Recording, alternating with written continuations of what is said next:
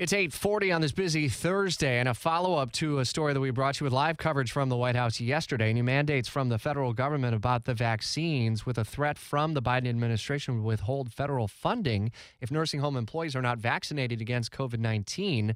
Part of our top story this morning was the data from AARP in Florida which shows us uh, trailing many many other states despite a very high vaccination rate for people who live within nursing homes, those 65 and older. WOKV's Blair Miller continues our live team coverage from Capitol Hill. And I, I would imagine this announcement from the White House has widespread impacts in our community. It, certainly does, and it's interesting to see how this would be perceived because these new regulations apply to more than 15,000 nursing homes all across the U.S., and that means it's impacting about 1.3 million employees who work there. So it is pretty sizable, Rich. President Biden rolled out these changes during his address yesterday about the new booster program. And the White House says it will withhold Medicare and Medicaid funding from those nursing homes that don't comply with these new regulations.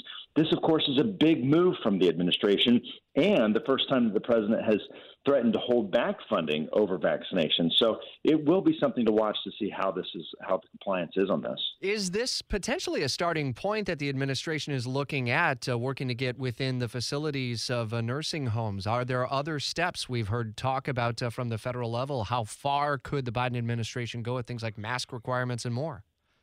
Well, and I think that's something to watch. This could be certainly a good test to see one how it's perceived, and, and two to see how effective this is as far as going forward. You know, there were rumblings about this all day long yesterday, leading up to this announcement. You know, the White House kind of throw this out there to get some early reaction on it, and something to watch. You know, when the FDA gives full approval, will we see more of this across the board, not just from a you know government standpoint, but from private standpoint as well. All right. Uh, Blair Miller, part of our team in Washington. and We'll continue to follow, obviously, uh, not only uh, from the uh, booster standpoint, as we also heard President Biden talking about yesterday, but also uh, the, the vaccine mandates uh, for those who work in the nursing care and assisted care facilities.